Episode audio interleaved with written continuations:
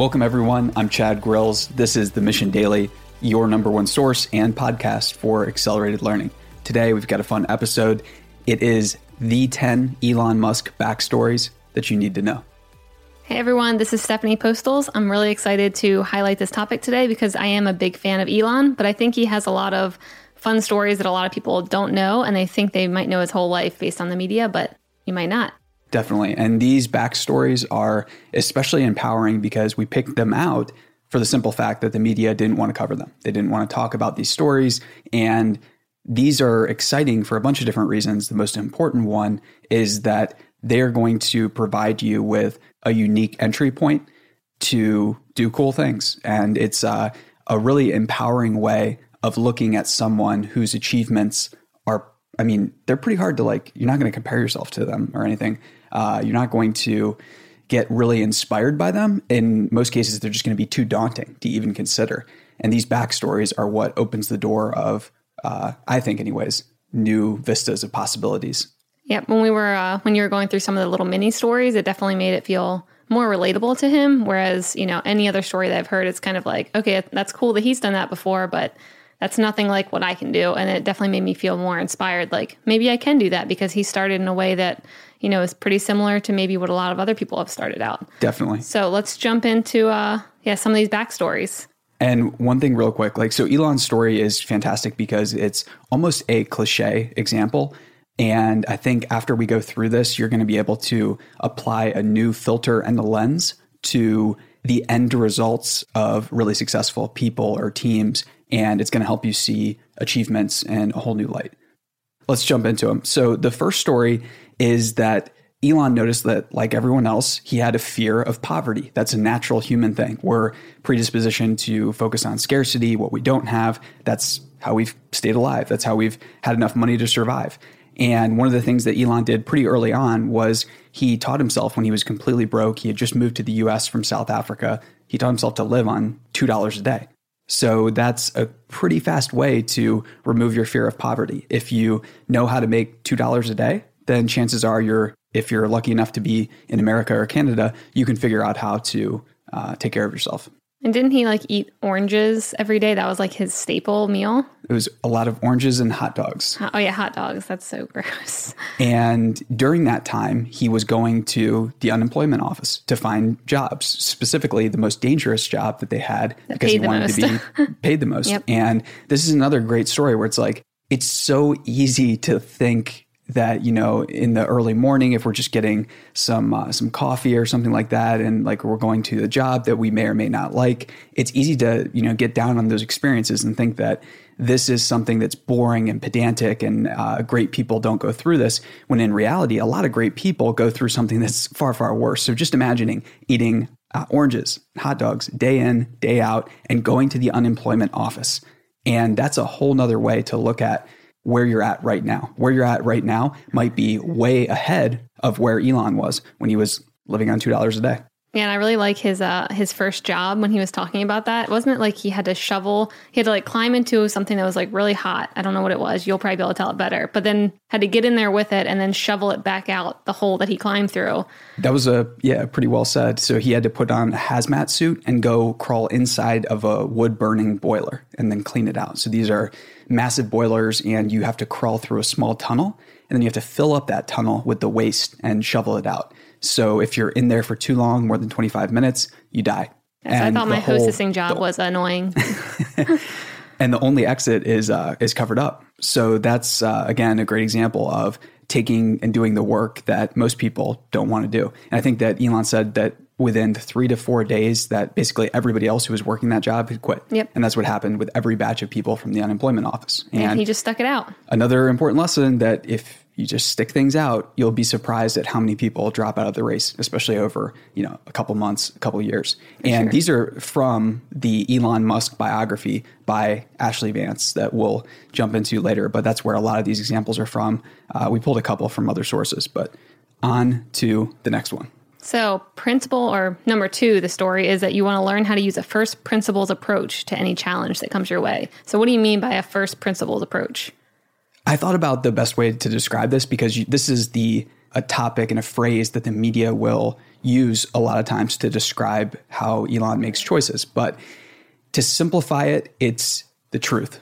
So, a first principles approach is when you acknowledge all of the appropriate variables. So the the physics variables, the business variables, what, what, type of climate are you in? What type of people variables are there? It's a goal of getting to objective truth. And that's something that is not easy to do.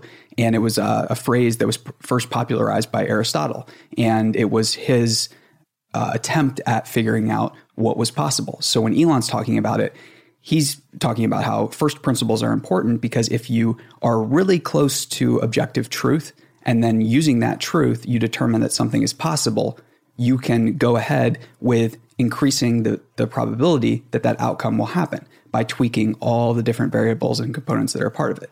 So that's a, uh, a really a small thing, but something that we can use as a decision making tool every single day. Of course, it's exhausting, but sometimes we have to you know mentally exert a ton of energy to make seemingly small choices. Um, but if we're making them in a very objective, facts based sense, it's uh, a skill that's going to serve us really, really well. Yeah, and I really like how you define that because I think for some reason this like term has gotten really popular lately. I've just heard it, you know, in, in the workplace or with friends that like, oh, I'm doing this based on first principles, but I don't think that they a lot of times actually knew what that meant. It was just, and why did it become trendy recently? Do you know? I think it's a way, it's usually a phrase that people will put before actually like a well reasoned or well thought out argument. People will just say this is like a first principles approach to try to claim the intellectual high ground because people commonly associate that word with Elon. It's just a way that you can, yeah, quickly sound smart. But got it. All right. So let's move on to the third one. So explore taking intelligent risks. Yes. So this is something that is a little bit more obvious looking at Elon. Like obviously he's taken some financial and uh, personal risks to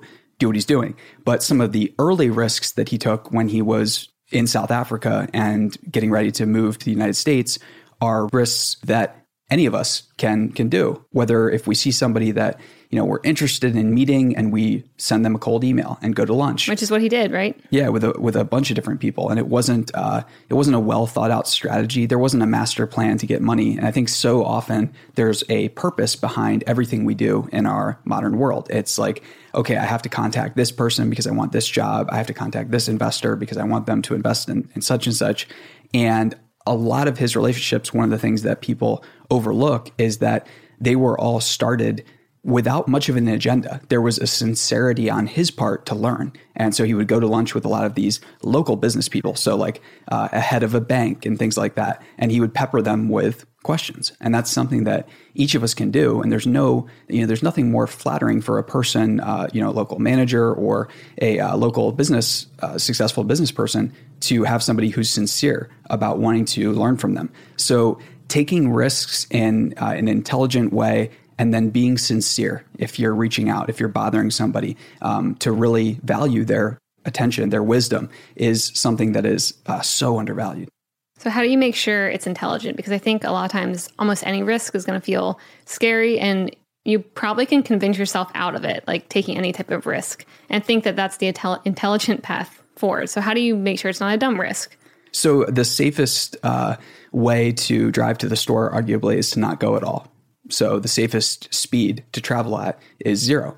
But if, as you increase that speed, the uh, safety decreases. So that's really the only thing that you can bring forward. It's going to be as risky as you choose, and the more homework that you do into the examining the first principles, the different variables that make up. Is it something that's actually going to hurt me? Is it going to cause a, you know, a financial catastrophe, or is the downside just a month's pay. In that case, maybe it's not a financial catastrophe. Maybe it's a risk that you're perfectly yeah, willing to take if it means uh, unlocking a raise or mm-hmm. yeah, starting starting a new business, something like that. Got it. All right. So let's move on to the fourth one. So do things before you're ready. I think a good example of this is when you see people appearing on TV or media or the news before they're ready. I know you've showed me a lot of interviews, whether it's like Jeff Bezos or the really funny one with Elon Musk showing off his car. And they probably look back on that right now and they're like, oh my gosh, I should not have gotten on TV, but it's a really good thing they did. Definitely. And that's Elon's first interview on CNN is a great example because he's in his early 20s. He's going bald. His uh, teeth, obviously, he hasn't had, had the money yet to get them fixed. And he's on CNN very clearly because, you know, maybe a journalist was doing a segment, but there's a pretty high likelihood that he just picked up the phone, called them and said, Hey, I'm, I happen to be getting this uh, McLaren, this $1 million McLaren delivered. Would you like to cover it in, you know, the, as part of a Silicon Valley type story? And that type of willingness to promote yourself, even when you don't have everything lined up and when you don't feel perfect about how outward appearances may look, I think is really, really important. And it's something that we can each do that today. No, it's not about same, you know, shameless self promotion or anything. But if there is something you're doing that's great, if you're helping people, get in front of the camera. Get and in, I think get most people who should be getting in front of the camera don't. Like a lot of times you might see people online and you're like, okay, dude or girl, you actually should not be, you know, putting yourself on camera as much as you do. You're way too into yourself. Whereas a lot of times I meet people and I'm like, you need to get the word out there. You need to like start a podcast or write a book or do something because you have really all- good stuff to say.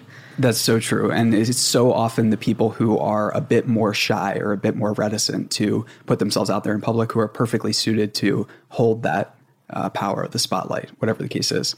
Yep. Um, so, number five, this is a, a really important thing because we get pummeled all day long with this message that business is about competition. And in school, we learn to be competitive over things that, like grades, where you know there's uh, as many A's as well. Not if you're on a curve, but you get the idea. Uh, Grades, not something that's really worth you know competing heavily against your peers for. And Elon's story, the backstory is really interesting because not many people know that he has worked with some of the same people, whether it's investors, colleagues, co-founders, uh, executives at his companies for I, I want to say like 20, 25 years. long and time. this is a, a commonality amongst all of the best VCs and investors and CEOs in Silicon Valley here. And this is something I'm always blown away about is that generally people don't know that these people have known, known each other for 20, 25 years and they have a successful work history that wasn't all sunshine and rainbows. It, there were a lot of like very challenging things. So Elon personally has been, you know, thrown out and ousted of the CEO position that he held at PayPal for a while Wasn't it when he was on vacation too? when he was on vacation, when he's like suffering with malaria, and he came back, and his uh, friends, his his colleagues, his co-founders said, "Okay, you're out." We determined with the board, and what he did after that is a testament to if you believe in something and if you trust the people you're working with.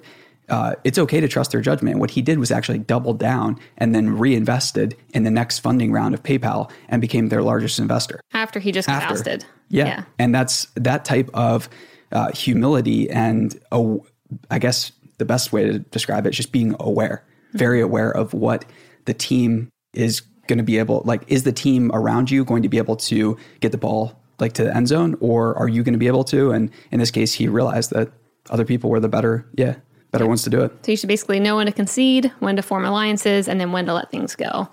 Definitely.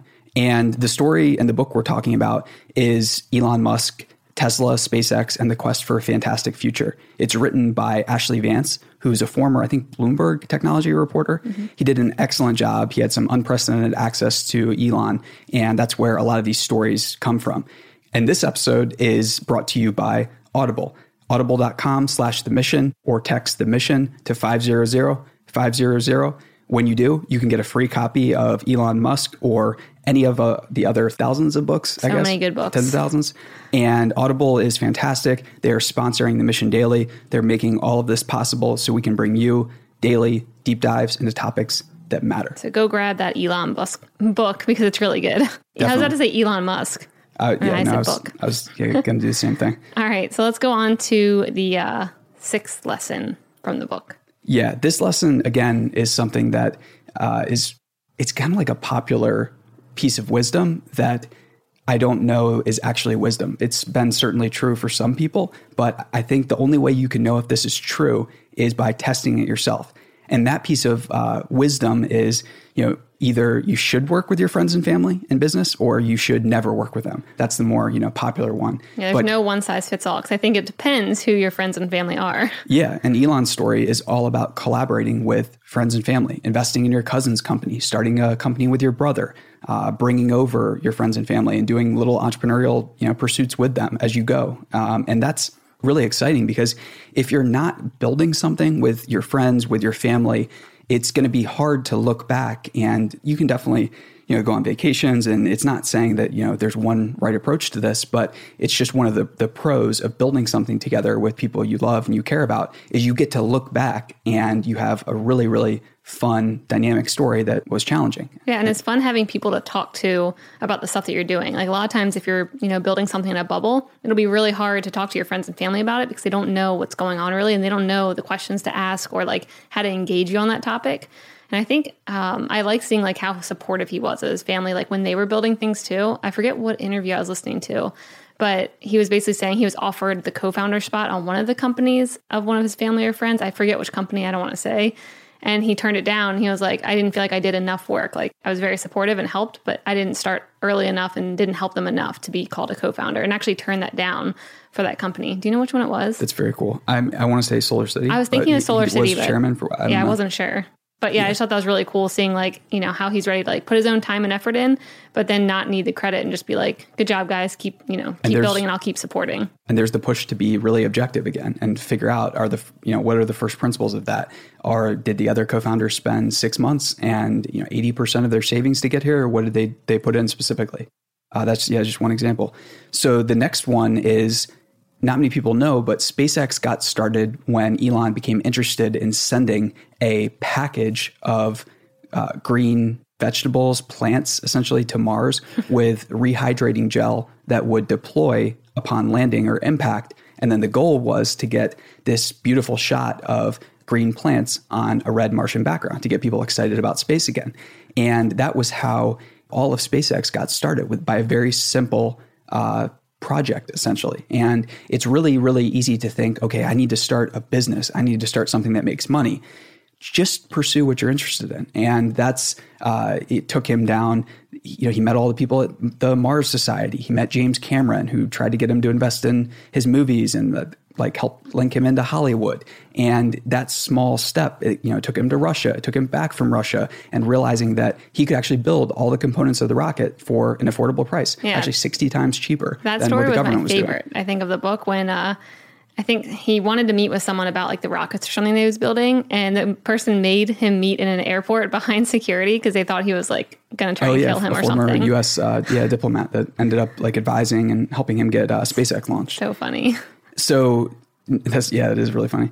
Uh, which is a good reminder. Like you know, you might come across as being really sketchy. If if you're eclectic and you follow your interests and your heart and your passions, there are going to be people who don't want to meet you unless it's behind security. No big deal. Just NBD. That's, that's what security is for. and number eight. So we talked uh, a lot about you know building relationships, not being afraid to work with your friends and family. But I think taking that one step further is is really interesting. So it's easy for us to base our friendships around shared values or philosophies or just talk. But Elon's story is an you know example after example of him aligning himself with other people who took tons and tons of action. So everybody that he surrounded himself with was a doer. They were executing on things. They were they had done a bunch of different companies. They were interested in doing different side projects. Uh, they thought electrical vehicles were cool. And so not only was he surrounding himself with people who had similar philosophies, but they also had a similar amount of skin in the game. So they were doing the same type of things day in and day out. And who we're around is so important. I think it's just it's always important to yeah bring it up and remember that. Yep, you are who you hang out with. So and he definitely hung out with some good people that you know everyone got to rise all together and invest in each other's companies and just support each other on the way up and the way down and then the way back up. So it was really very inspiring seeing that.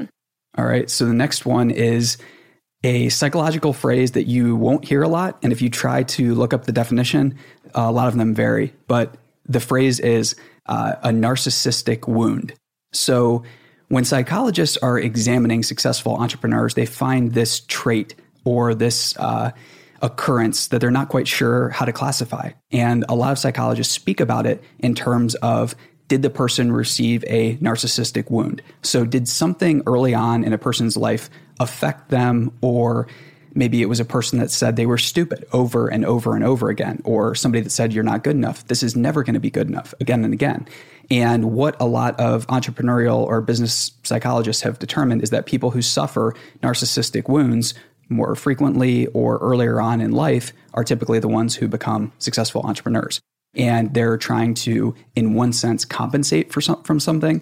They're in another sense trying to prove people wrong. And in some cases, it's basically just all of those things. They can't stand the bullies, the people who singled them out and, and picked on them for years. And in a sense, their massive life and business success is to compensate for that. And I wouldn't say compensate, uh, I would suggest that it's actually a form of redemption. Yep. So we've all gone through situations in life where we've been wounded. We've had people that we love say, I, you know, I don't think that's a good idea, and it's hurt. And it's really important for for each of us to examine those instances, those occurrences, and then use those as fuel for the next adventure, next endeavor. Yeah, I think you definitely can see the difference in people who use what they heard when they were, you know, in their younger days or in school or something and really just like let their whole life turn into that and believe that that's the truth and never question it. And then the people who just completely um, show everyone that how wrong they are and show everyone how, you know, how opposite basically everything they ever said was. And it's good to do the latter. Frank Sinatra, the best revenge is massive success. Perfect. Which brings us to the final uh, point and backstory here. So Elon Musk is obviously famous for saying that once you establish that something is possible, then probability can occur.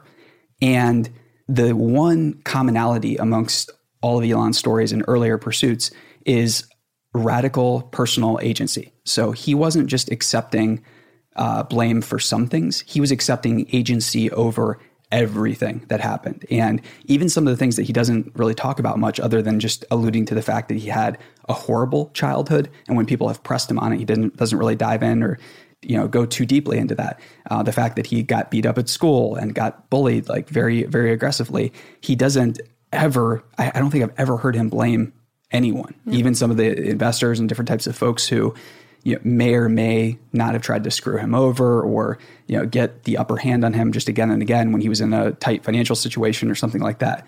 So the challenge for each of us is like, can we go without complaining? Can we take such agency over our lives that we accept everything that happens to us? And I think that once we do that, or even just begin investigating that that idea and that concept, I think wonderful things are just bound to start happening. The more responsibility we take, um, because it just changes our entire paradigm of who we are, what we're doing, and why we're doing it. Yeah, I think taking agency definitely empowers you to either change what's happening, even if you kind of feel like it's out of your, your, control. You figure out how to get it in your control and make sure that you're in charge anytime in the future that might ever happen again, or to steer clear of it. So I think it's a really good um, point to make sure you take agency. I love it. So, those were the 10 Elon Musk backstories that you need to know. Hope they were helpful. If they were helpful, subscribe, leave a review, let us know, hit us up on the Twitter, and we will see you next time. Yeah, thanks for joining. See you guys. Later.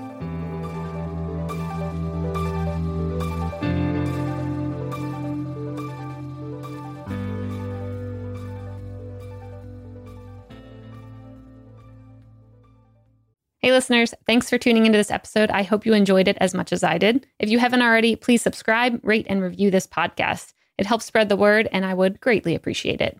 See you next time.